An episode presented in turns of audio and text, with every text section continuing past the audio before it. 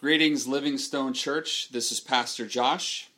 And I would say good morning to you, but for those of you who have told me that you're listening in the afternoon, I won't exclude you. So, wherever and whenever uh, you are listening in, uh, welcome. we are glad that you have decided to tune in and join us uh, for our service. And we pray that your soul would be fed and that you would meet with the Lord as we hear His word as we sing his praises and as we ask him to meet with us. The worship guide is available on our website underneath the sermon link, or it's on the Google Drive folder, and you will want a copy of that so you can engage in the service today. Just a couple quick announcements for this week. We will be continuing our Monday evening Zoom check-ins at 7:30 p.m. And our prayer meeting is at 8 a.m. on Wednesdays. If you're looking for the Zoom links for the Monday evening and the Wednesday morning meetings, uh, you can go to our website, click on the announcement bar at the top of the homepage, or on the link below the banner that says, please click here for our coronavirus updates. Men's time is Wednesday at 6:30 p.m. Guys, you will receive an email with the Zoom link for that. Ladies, there are two women's times this week, both on Thursday. The first one is at 9 a.m. You can contact Lacey Van Stappen for that information. And the second one is 6:30 or 7 p.m. I think it's 6:30. Uh, you can contact Lindsay Golackson or Lexi Lima for that information. You should get an email uh, with those details. One other thing that I would like to share with you is that uh, Tom and Debbie Verhovnik, who are regular attenders of Livingstone Church, they have both contracted the coronavirus and they are currently resting at home. And I would ask that you would please keep them in your prayers. Well, even as we are gathered in separate locations still and at separate times, we believe that God still meets with us as He has promised to do. So let us confess and acknowledge that it is Him who calls us to worship as we join together for our call to worship from Psalm 40, verses 4 and 5. Blessed is the man who makes the Lord his trust, who does not turn to the proud, to those who go astray after a lie. You have multiplied, O Lord my God, your wondrous deeds and your thoughts toward us. None can compare with you. I will proclaim and tell of them, yet they are more than can be told. Let us pray. God, we ask that you would meet with us today, that you would meet with us as we gather together digitally. Lord, this is not the way that we drew this up. This is not the way that we planned it. But Lord, we trust you. We trust in your wisdom. We trust in your sovereign will. Father, we ask that we would hear from you today, that we would hear from your word, that we would hear from you as we go through the service, as we sing your praises, as we hear your word would we truly hear and would we be changed? We pray in Jesus' name. Amen. Let's sing our first song, Come Thou Fount of Every Blessing.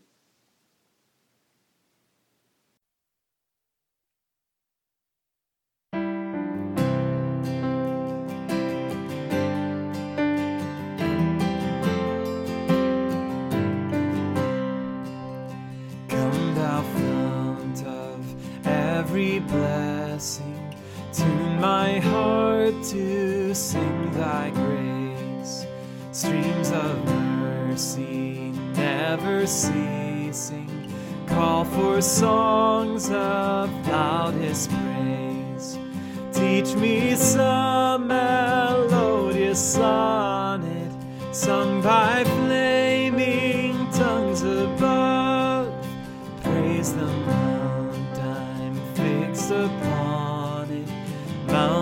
thy redeeming love. Hitherto hast blessed me. Thou hast brought me to this place, and I know thy hand will bring me safely home by thy good grace. Jesus sought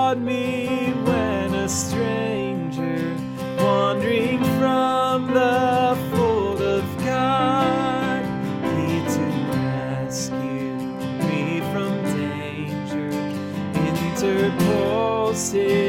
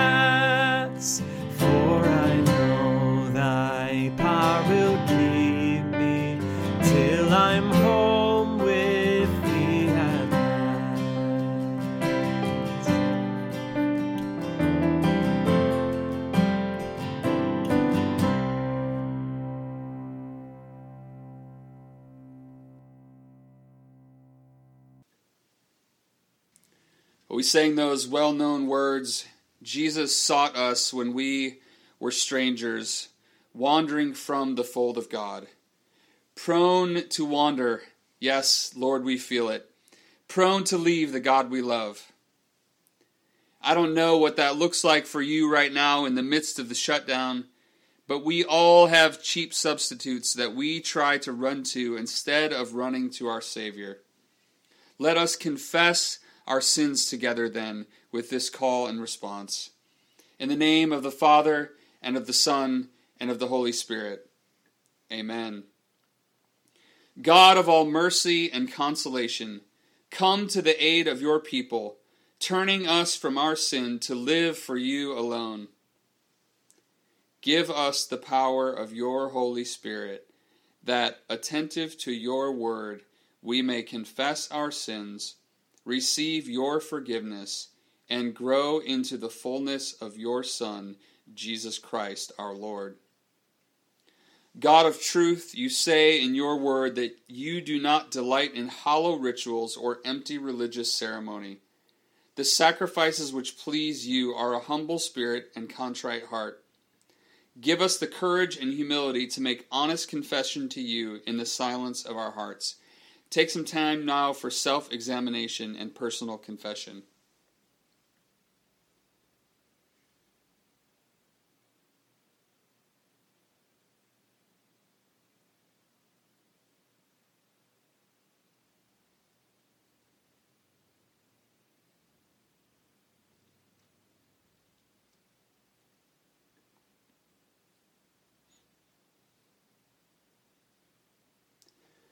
Almighty and most merciful Father, we are not worthy of your presence, but we look now to Jesus, the Lamb of God, who takes away our sin.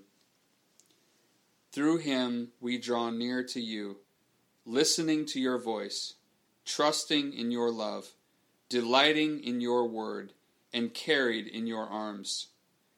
Cleanse our minds of all error and our hearts of all idols, that we may share the radiant light of your Spirit and your character with the world.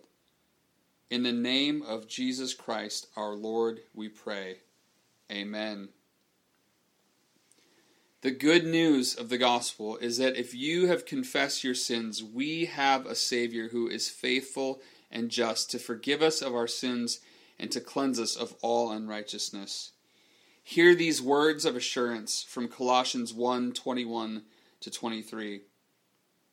And you, who once were alienated and hostile in mind, doing evil deeds, he has now reconciled in his body of flesh by his death, in order to present you holy and blameless and above reproach before him.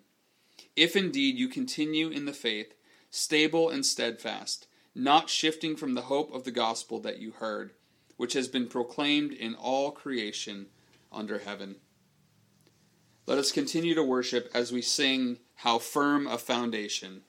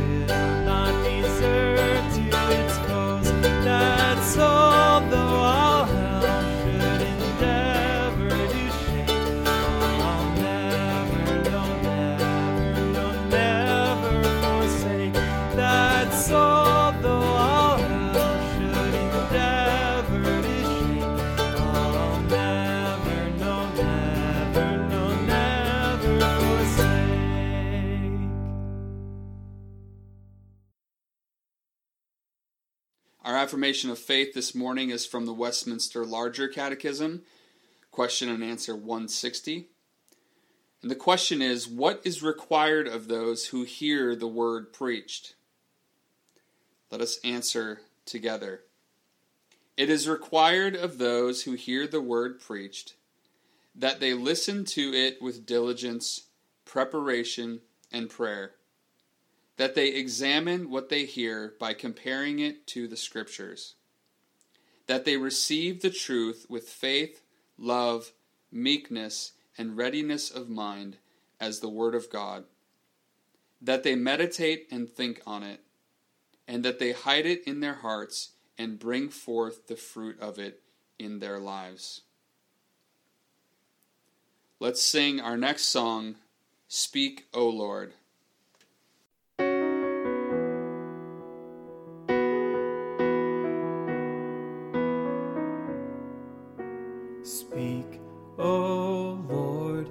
As we come to you to receive the food of your holy word. Take your truth, plant it deep in us, shape and fashion us in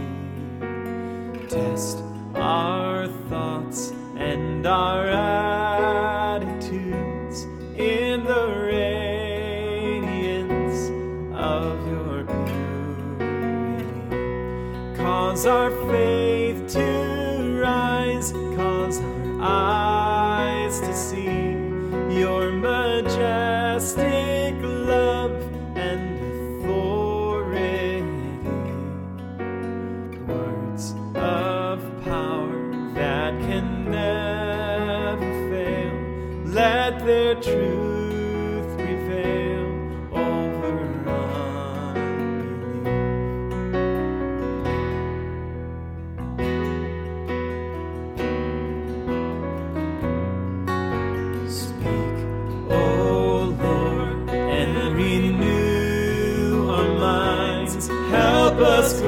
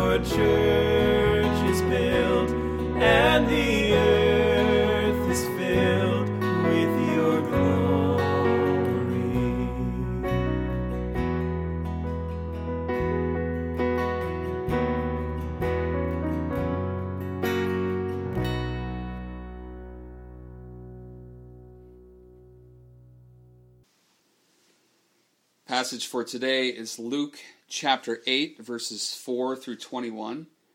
And the title of the message is A Spiritual Hearing Test. Well, I have very sensitive ears, and you might hear me say that and think that that means I can play piano by ear or clearly hear what people are saying all the time. In fact, the opposite is true. I can't play piano by ear.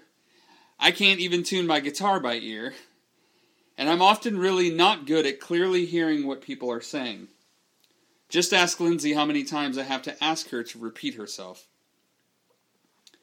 We started watching the Lord of the Rings movie series, and we've had to put the subtitles on because it's hard to make out what they are saying, and I don't think it's just because people are speaking in Elvish. For me, part of this goes way back to my childhood. We had a pool at the house I grew up in, which was a really fun thing. But what isn't really fun is getting constant ear infections and having to put tubes in your ears, and consequently not being able to swim without earplugs. The topic of my ears came up recently at the dinner table. One of the kids asked me about my purple thumbnail and whether it was going to fall off.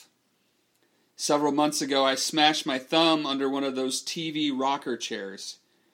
I commented at the dinner table that smashing my thumb was probably a top three pain I've ever felt. The entire weight of my own body and my son Porter rolling over top of my thumbnail. One of the other top three pains was in high school when I had a fungal ear infection, and the treatment consisted of the doctor ramming a massive cotton swab full of purple dye into my ear. He told me to squeeze my mom's hand because it was going to hurt, and boy, did it ever. Fortunately, most of my kids have not inherited my ears, but one of my sons had really bad ear infections in his first year of life and had tubes put in at an early age. I remember the appointment at the audiologist where his hearing was tested and he was fitted for earplugs so he could go swimming. That was when he was a little bit older. And whether you or someone you know has suffered from some similar things with their ears or with hearing loss, the reality is that our ears are a very important part of our daily lives. What we hear and how we hear is very important. But this doesn't just apply to our physical lives. To those two weird looking flaps of skin and cartilage on the sides of our head what we hear and how we hear spiritually also determines a lot about us.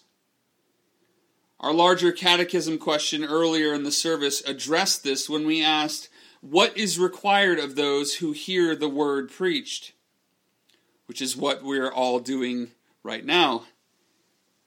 Are we listening with diligence, preparation, and prayer?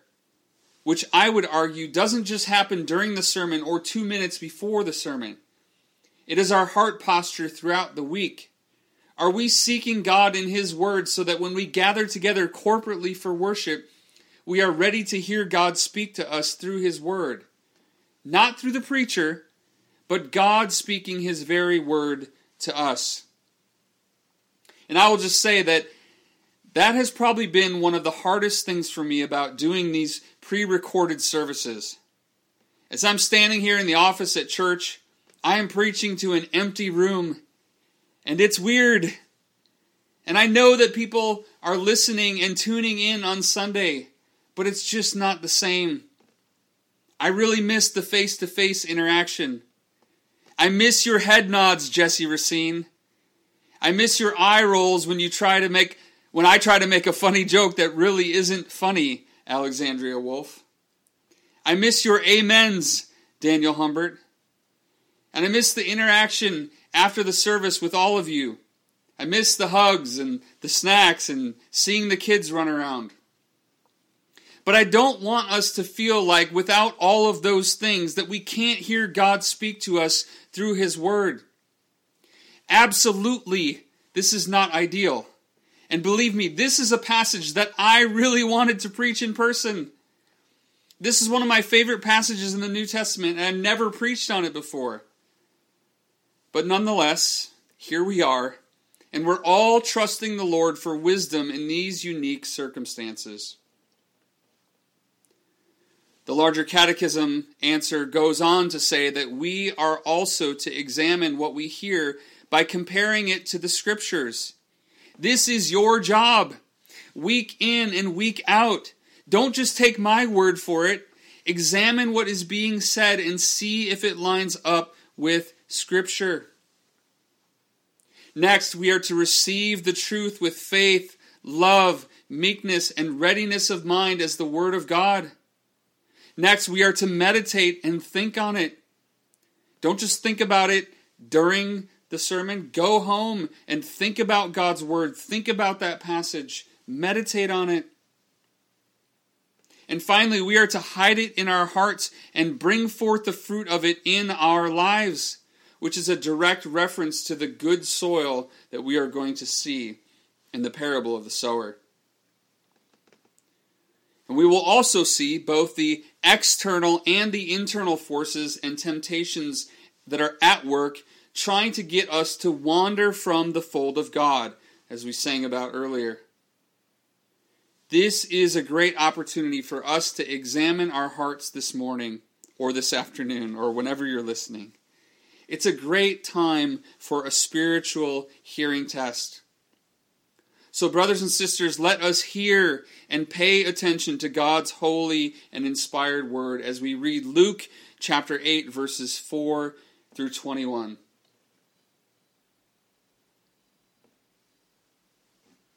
And when a great crowd was gathering, and people from town after town came to him, he said in a parable A sower went out to sow his seed. And as he sowed, some fell along the path and was trampled underfoot, and the birds of the air devoured it. And some fell on the rock, and as it grew up, it withered away, because it had no moisture. And some fell among thorns, and the thorns grew up with it and choked it. And some fell into good soil, and grew and yielded a hundredfold. As he said these things, he called out, He who has ears to hear, let him hear.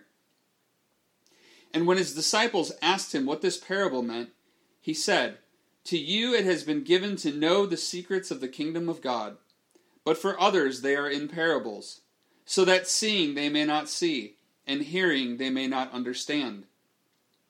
Now the parable is this The seed is the word of God, the ones along the path are those who have heard. Then the devil comes and takes away the word from their hearts, so that they may not believe and be saved. And the ones on the rock are those who, when they hear the word, receive it with joy. But these have no root. They believe for a while, and in time of testing fall away. And as for what fell among thorns, they are those who hear, but as they go on their way, they are choked by the cares and riches and pleasures of life, and their fruit does not mature. As for that in the good soil, they are those who, hearing the word, hold it fast in an honest and good heart, and bear fruit with patience. No one, after lighting a lamp, covers it with a jar or puts it under a bed, but puts it on a stand so that those who enter may see the light. For nothing is hidden that will not be made manifest, nor is anything secret that will not be known and come to light. Take care then how you hear, for to the one who has, more will be given, and from the one who has not, even what he thinks that he has will be taken away. Then his mother and his brothers came to him, but they could not reach him because of the crowd. And he was told, Your mother and your brothers are standing outside, desiring to see you. But he answered them, My mother and my brothers are those who hear the word of God and do it. This is the word of the Lord. Thanks be to God. Let's pray. Father, we need to hear from you, and we need you to give us ears to hear. We need you to open our spiritual ears so that we can hear clearly from you, that we can hear clearly from your word this morning. And we ask that you would do that by your grace. We pray in Jesus' name. Amen.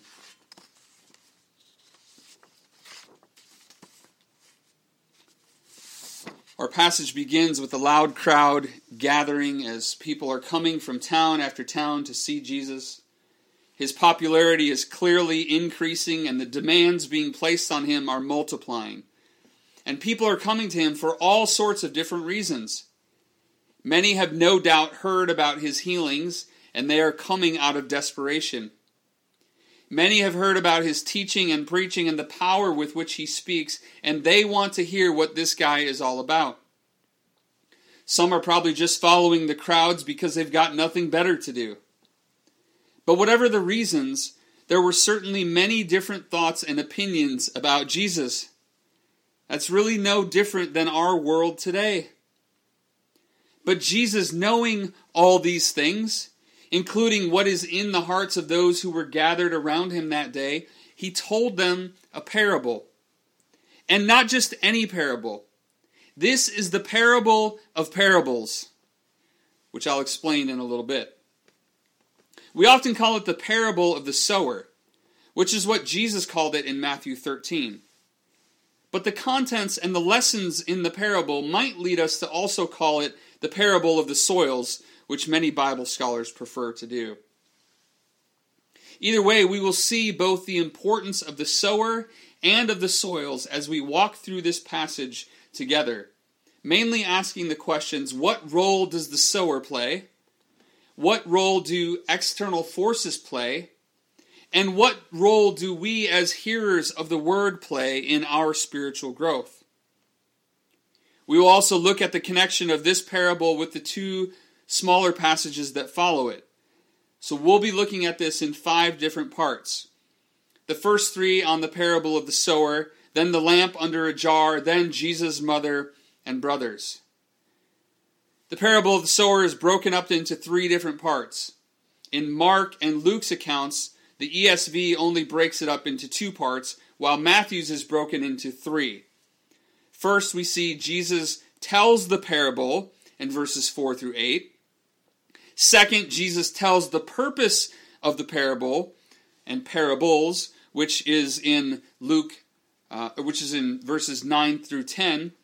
And here it's a much it's much shorter than Matthew's version, so the editors must have decided just to combine it with Matthew's third section, which I think is a helpful division. So we'll do the same here. And that third division would be Jesus explaining the parable, which is verses 11 through 15. So he tells the parable, verses 4 through 8, gives the purpose of the parables in 9 through 10, and explains this parable in verses 11 through 15. But before we get into the parable itself, it will be helpful to say a few things about Jesus' use of parables, especially in Luke. There are just under 30 parables in Luke, depending on who's counting, and 16 of them are unique to Luke's gospel. Once we get to chapter 10 and the parable of the Good Samaritan, the majority of Jesus' teaching from chapter 10 through chapter 21 is going to be parables. One commentator says that a parable is ultimately a literary, rhetorical form of argument. Its purposes include instructing believers, hiding truth from those who reject the message, and shocking the listener through its imagery into reconsidering how one sees the world and God. say that one more time in case you're taking notes. A parable is ultimately it's a literary rhetorical form of argument and it has these three purposes. Its purposes are to instruct believers, to hide the truth from those who reject the message, and then to shock the listener through its imagery into reconsidering how one sees the world and God. And we'll actually see all of these elements exemplified in this parable, which starts off pretty straightforwardly as Jesus gives the details in verses 5 through 8. If you've ever read through the Gospels, if even if you've read through them only one time, there's no doubt that this parable has caught your attention.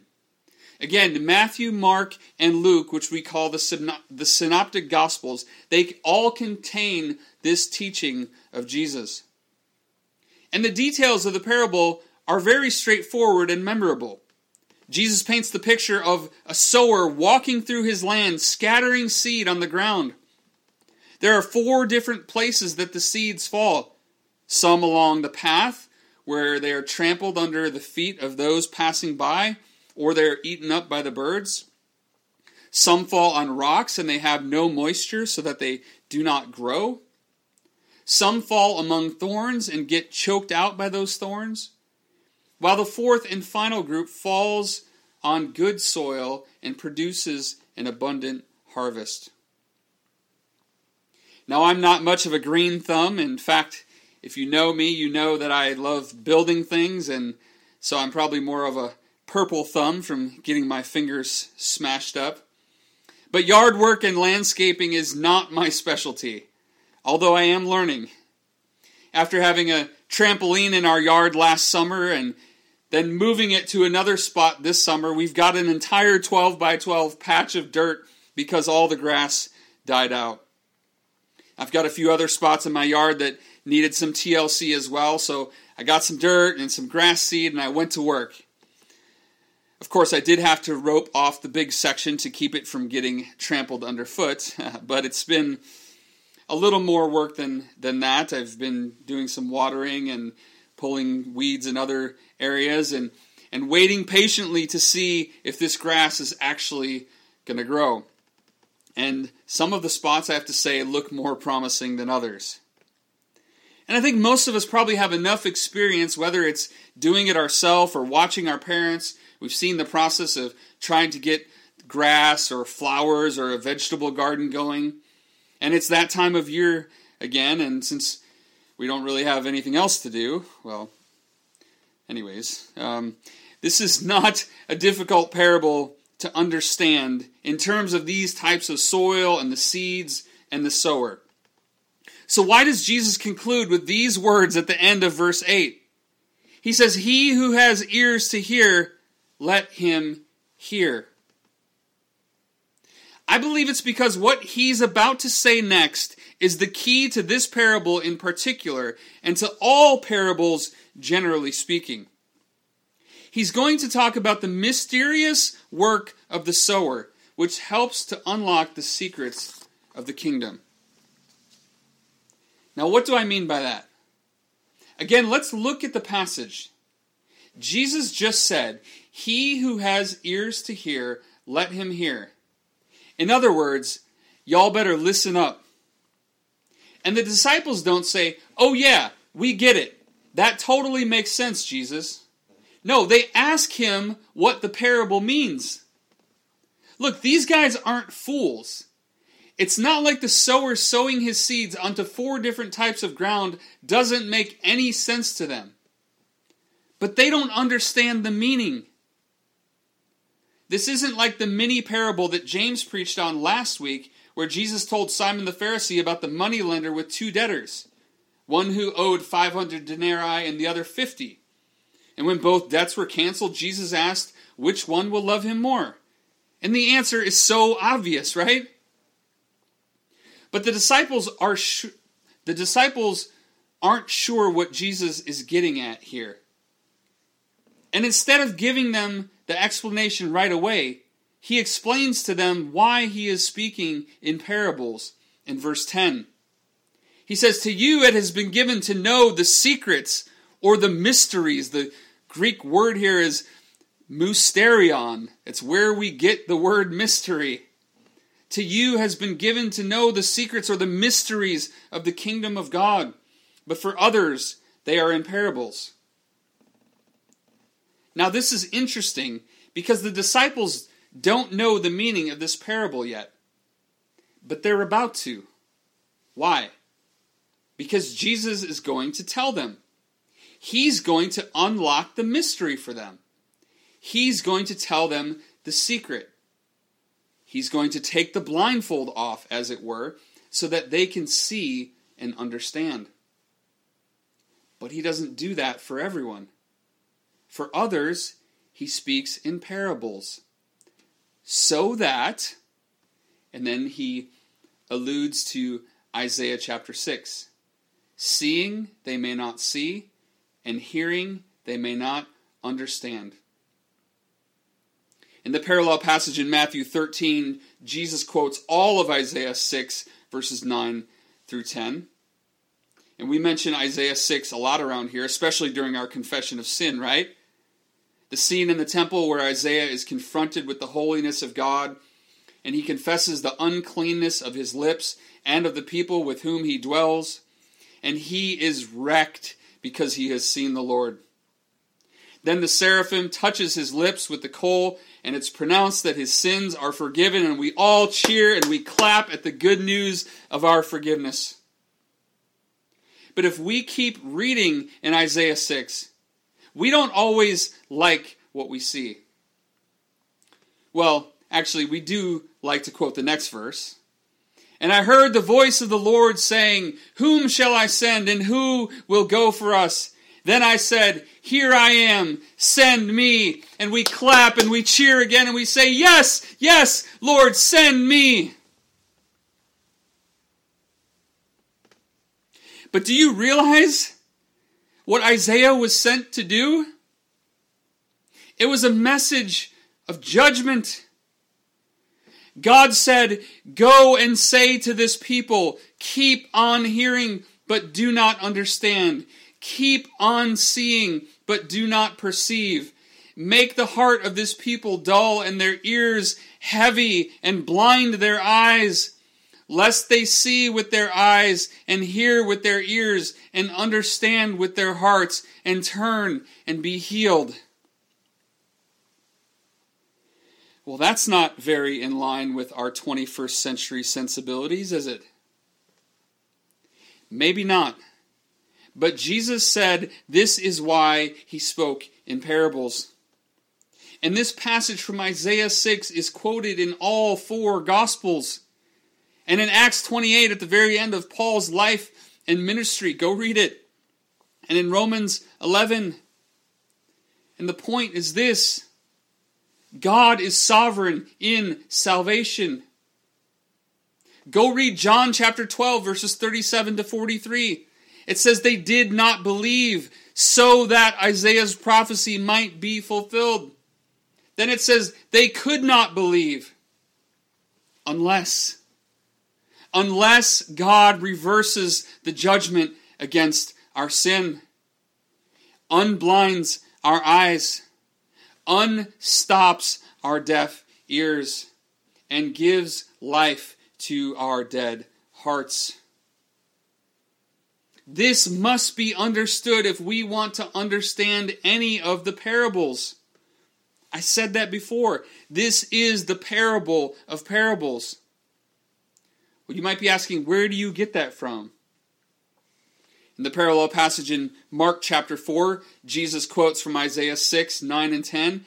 And then he said to his disciples, Do you not understand this parable? How then will you understand all the parables? Do you see what Jesus is doing here? Before he explains the parable to them, he essentially says, Look, disciples, there is something you need to understand about how, how all of this works. You need to understand that God is working out his sovereign purposes of hardening some hearts and reviving others.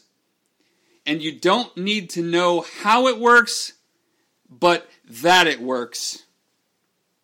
And that immensely important theological truth then prepares them to have the parable explained, which Jesus proceeds to do in verses 11 through 15. He begins with one of the most vitally important details of the parable. The seed is the Word of God. It is the thing that was scattered broadly by the sower and it fell on all four types of soil. And that's what Jesus is about to explain next. Notice what all four types of soil have in common. They all hear the word. And I said earlier that we were going to look at what role external forces play and what role we as hearers play. The first soil is those along the path. They hear the word, but the devil, represented in the original telling by the birds of the air, he comes and takes the word away from their hearts. What? So that they may not believe and be saved. There is a powerful and deadly external force called the devil, and he's real and he really hates God's people, and he really is actively seeking to steal, kill, and destroy people. But he is not more powerful than God. God, in his sovereign choosing, allows some seeds to never take root in people's hearts before the devil snatches them away. The second soil are those on the rock they also hear the word and even receive it with joy for a time. But when testing comes, again, an external force, in Matthew's account, it's tribulation and persecution on account of the Word of God. When those things come from the outside, what happens? They fall away. The third soil are those who also heard, but the seed fell among thorns and gets choked out. Now, we don't know for sure what type of seed this was, but let's assume it's corn. There are actually types of thistles in that part of Israel that would grow up to six feet tall and they would have beautiful flowers on them. They would slowly grow up along with the crop and they, they would wrap themselves around the stalk and eventually choke out its life. Notice that this is not instantaneous like the first soil or after a, a short time like the second soil. This is the entire cycle, the entire life cycle of the crop. And the fruit does, in the end, the fruit does not mature. Why does it not mature? It's because it was choked out by the cares and the riches and the pleasures of life. Don't miss what Jesus is getting at here. The forces destroying the seed and the potential for fruit in the first two soils were external. This one, this third soil, is internal. This one is on us, folks. There's not the devil made me do it here. There's no, well, it's just too hard to be a Christian in a secular society. Jesus aims his sights right at our hearts. Yes, you hear the word of God. Yes, you may appear to bear some fruit. But you are more in love with the things of this world than you are with Jesus. And that is a heart check that we all need to do. When the headphones go on for our spiritual hearing test, what sounds are blaring the loudest in our ears? Is it the sound of the cares and the riches and the pleasures of this life? Or is it the Word of God? And if I'm honest with myself, I don't always like what I hear when I put those headphones on. But that's what this parable is all about. It's a call to self examination. It's a call to check ourselves before we wreck ourselves and asking, Am I the good soil that Jesus talks about here? The one who hears the word, holds it fast in an honest and good heart, and bears fruit with patience. That word for patience is used in other places in Scripture to talk about waiting on the Lord. This isn't flash in the pan Christian maturity. This is long obedience in the same direction Christian maturity. But, Pastor, you said that God is completely sovereign in our salvation, and now you're saying that I need to hear the word and patiently bear fruit over the long haul. So, which one is it? And my answer is yes. Do you think that the explanation of this parable and its purpose were essential for the disciples' ministry of evangelism and discipleship that Jesus sent them out to do? Both shortly after this, when he sends them out in chapter 9, and just before his ascension, when he gave them the Great Commission and told them to go and make disciples of all nations. Do you think the disciples, upon seeing Judas betray Jesus and then take his own life, after three years of walking with Jesus and hearing his teaching, no doubt hearing this very parable explained, do you think this parable helped them to at least begin to make sense of Judas's life getting choked out? Do you think Peter, as he was being crucified upside down, was comforted in knowing that his murderer's actions were not outside of God's sovereign will, and yet they would stand accountable before God for their own wicked deeds flowing out of their dead, cold hearts? Let me tell you, after almost 15 years in full time ministry, I can't tell you how many times I've asked or heard someone ask, what happened to so and so? People I've known and trusted, people I've discipled, people I've prayed with, people I've seen appear to bear fruit for the Lord after receiving His word with joy, and then just totally turning and walking away from God. Over the years, I've seen the realities of the parable of the sower played out in real time, especially in campus ministry. My heart is grieved by the many dear friends, people I prayed with, worshiped with, shared my heart with, whose passion and joy for God have been choked out and replaced by other passions and pursuits. The spiritual battle is real, and the testing thrown at us by the world is real, and the desires of our flesh are real and deadly.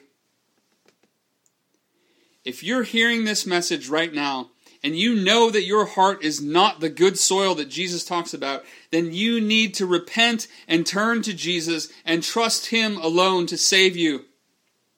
You need heart surgery because you will not make it to heaven with a cold, dead heart. Picture it another way. If your life is a plot of land, you need Jesus to come in with his excavator and dig out every last bit of your rocky, thorny, nutrient depleted soil and then fill it back up with good, rich soil that will allow his word to take root and grow in your life. And if you are a Christian, don't think that the good heart or the good soil is something that you've done. It's all a gift of grace. It's all from God. It's all His mercy that has given you the heart transplant when you were laying dead on the operating table, and the soil transplant when your field was a barren wasteland.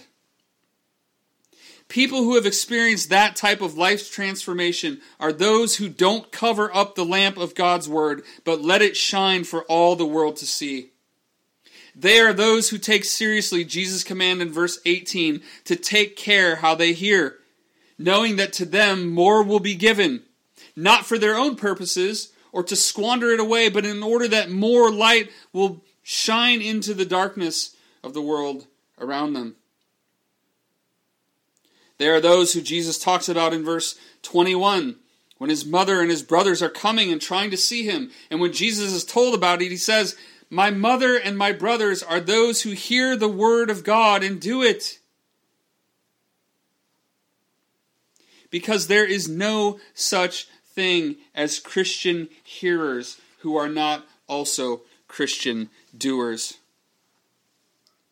Jesus' whole teaching here is do you want to be with me? Do you want to follow me and experience the type of intimate fellowship that my mother and my brothers have had for 30 plus years? Then you need to be those who hear what I say and do what I say. You know why? Because the devil is real and he's coming for you to steal and to kill and to destroy, to destroy the work of God in your hearts and the world and its attack on your faith are real. So don't love the world more than you love Jesus. And the desires of your own heart are deadly, and they will choke out your fruit if you do not put them to death by the Spirit. But the world, the flesh, and the devil are no match for Jesus. He defeated them soundly at the cross. His mercy and forgiveness extend to all of those who have tried to walk their own path or to live according to their own hearts or have tried to be their own masters, but who have bowed the knee to him. Because he will have no rivals. Let us hear his word and let us respond in faith. One way that we typically respond in faith is by observing the sacrament of the Lord's Supper together. Sadly, we are unable to do that during this time that we cannot gather together in person. Instead, we will pray the prayer of longing for the Lord's Supper that is printed in your worship guide.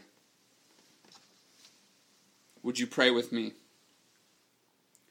Lord Jesus, our hearts brim with longing today.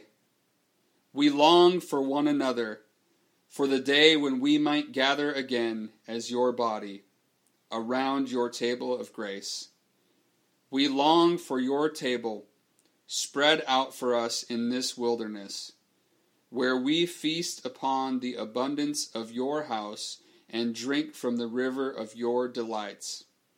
We long for you, for your presence that is ours in the supper. It is your body broken and your blood poured out that alone can strengthen our hearts and satisfy our thirst. But until the day of our joyous reunion, teach us to lament this absence in our lives. Teach us to long for you, for your church, for your kingdom, and for the day of your coming again. For on that day you have promised to lead us up the mountain of God, where we will partake with you a banquet of rich foods prepared for all peoples. We pray this in the name of Him who is the bread of heaven and the cup of salvation. Amen.